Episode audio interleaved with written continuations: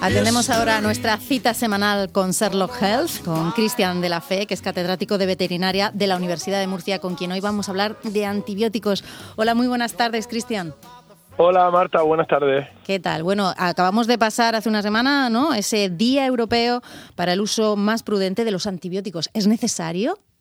Sí, es muy necesario y, hay que hacer una labor de concienciación diaria y permanente porque porque es un reto, ¿eh? un reto que evidentemente ahora con, con, la situación que estamos viviendo con la COVID, pues eh, bueno, pues evidentemente no tiene tanta repercusión, digamos, a nivel de información, pero es un reto de salud pública posiblemente de los más importantes a los a los que nos enfrentamos como sociedad en, los próximos años. El mal uso del antibiótico hace pues, que tenga unas consecuencias nefastas. ¿Qué podría pasar si, si realmente seguimos utilizando los antibióticos de esa mala forma?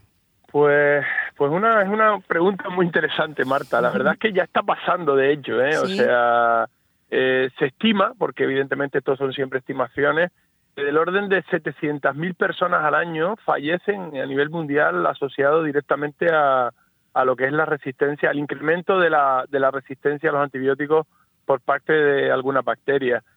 Eh, hay una, una, un informe muy interesante que encargó hace unos años el, el, Reino Unido a un equipo de trabajo dirigido por un economista, el, el economista Jim O'Neill, que indicaban que analizando todos los parámetros y la evolución, si en 35 años, lo que nos llevaría aproximadamente al 2050, no poníamos freno a esta situación, el número de fallecidos eh, anual eh, a nivel mundial podría llegar a, casi a los 10 millones de personas.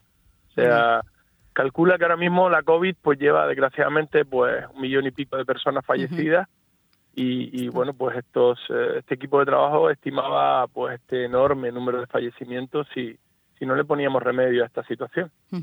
Claro, porque el antibiótico fue uno de los descubrimientos más importantes de nuestra historia y bueno, eh, lo que es verdad es que sirve para tratar enfermedades infecciosas, pero no virus. Y sin embargo, muchas veces mm, lo utilizamos para todo. ¿Por qué? ¿Por qué?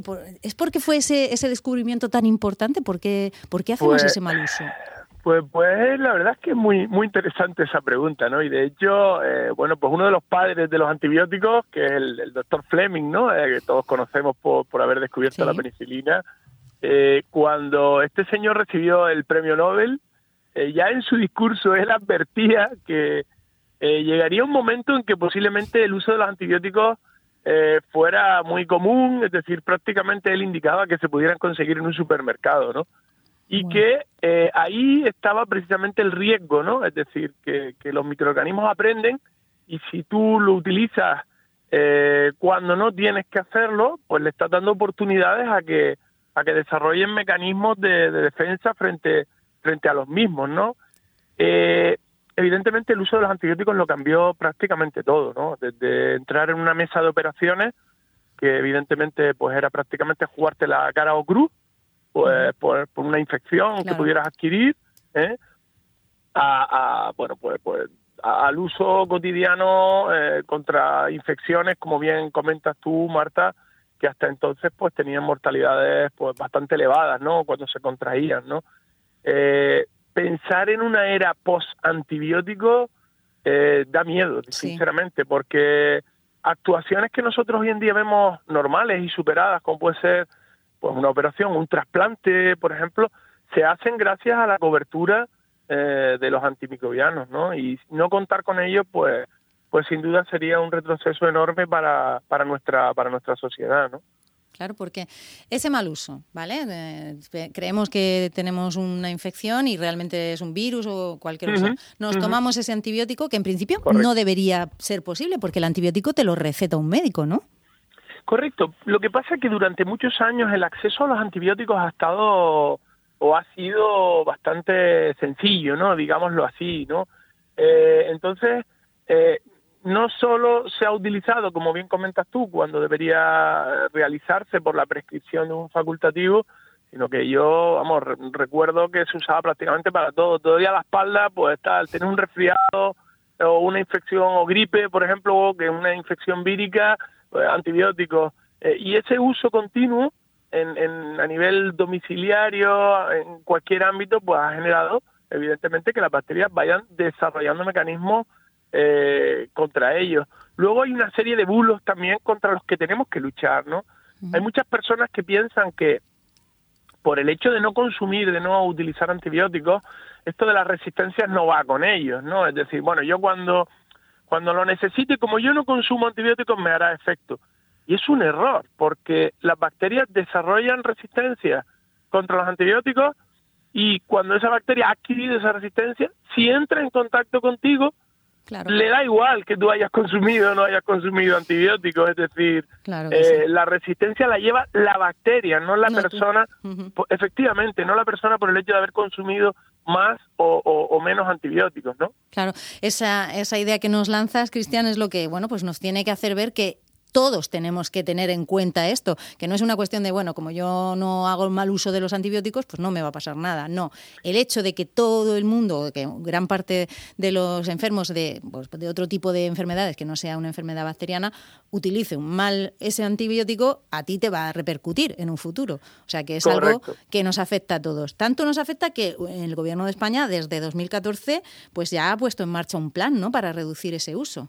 Sí, está en marcha el, plan de reducción del uso de antimicrobianos, tanto en la especie animal, en las especies animales como, como en el ser humano, porque no nos olvidemos que esto es una, es una lucha global, ¿no? Es decir, que entra dentro del concepto eh, clásico ya hoy en día muy asumido de One Health, de una sola salud, ¿no? Porque eh, en ocasiones las bacterias desarrollan eh, esas resistencias en el ámbito humano, pero también sucede igual cuando administramos los antibióticos en, en las especies de abasto, ¿no?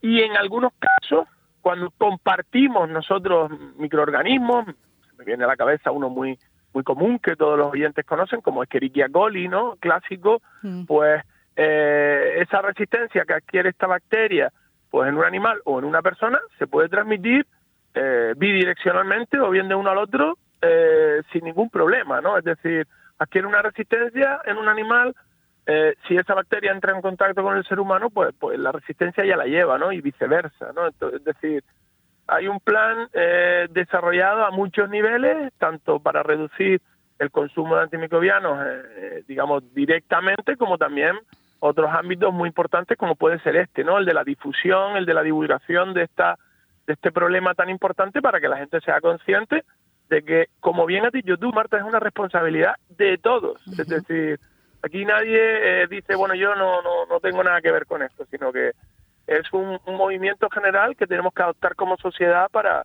para ir reduciendo esos niveles de, de, eh, de resistencia a los antimicrobianos y preservar esta, esta herramienta tan valiosísima ¿no? para, para las futuras generaciones. Claro, que siga siendo ese descubrimiento ¿no? de, la historia reciente y que, bueno, nos quedamos con esa idea de One Health, ¿no? La responsabilidad de todos, que sigamos, que seamos solidarios también en esto, en nuestra, en nuestra propia salud, que consideremos que, que cuidándonos a nosotros, también estamos cuidando a los demás.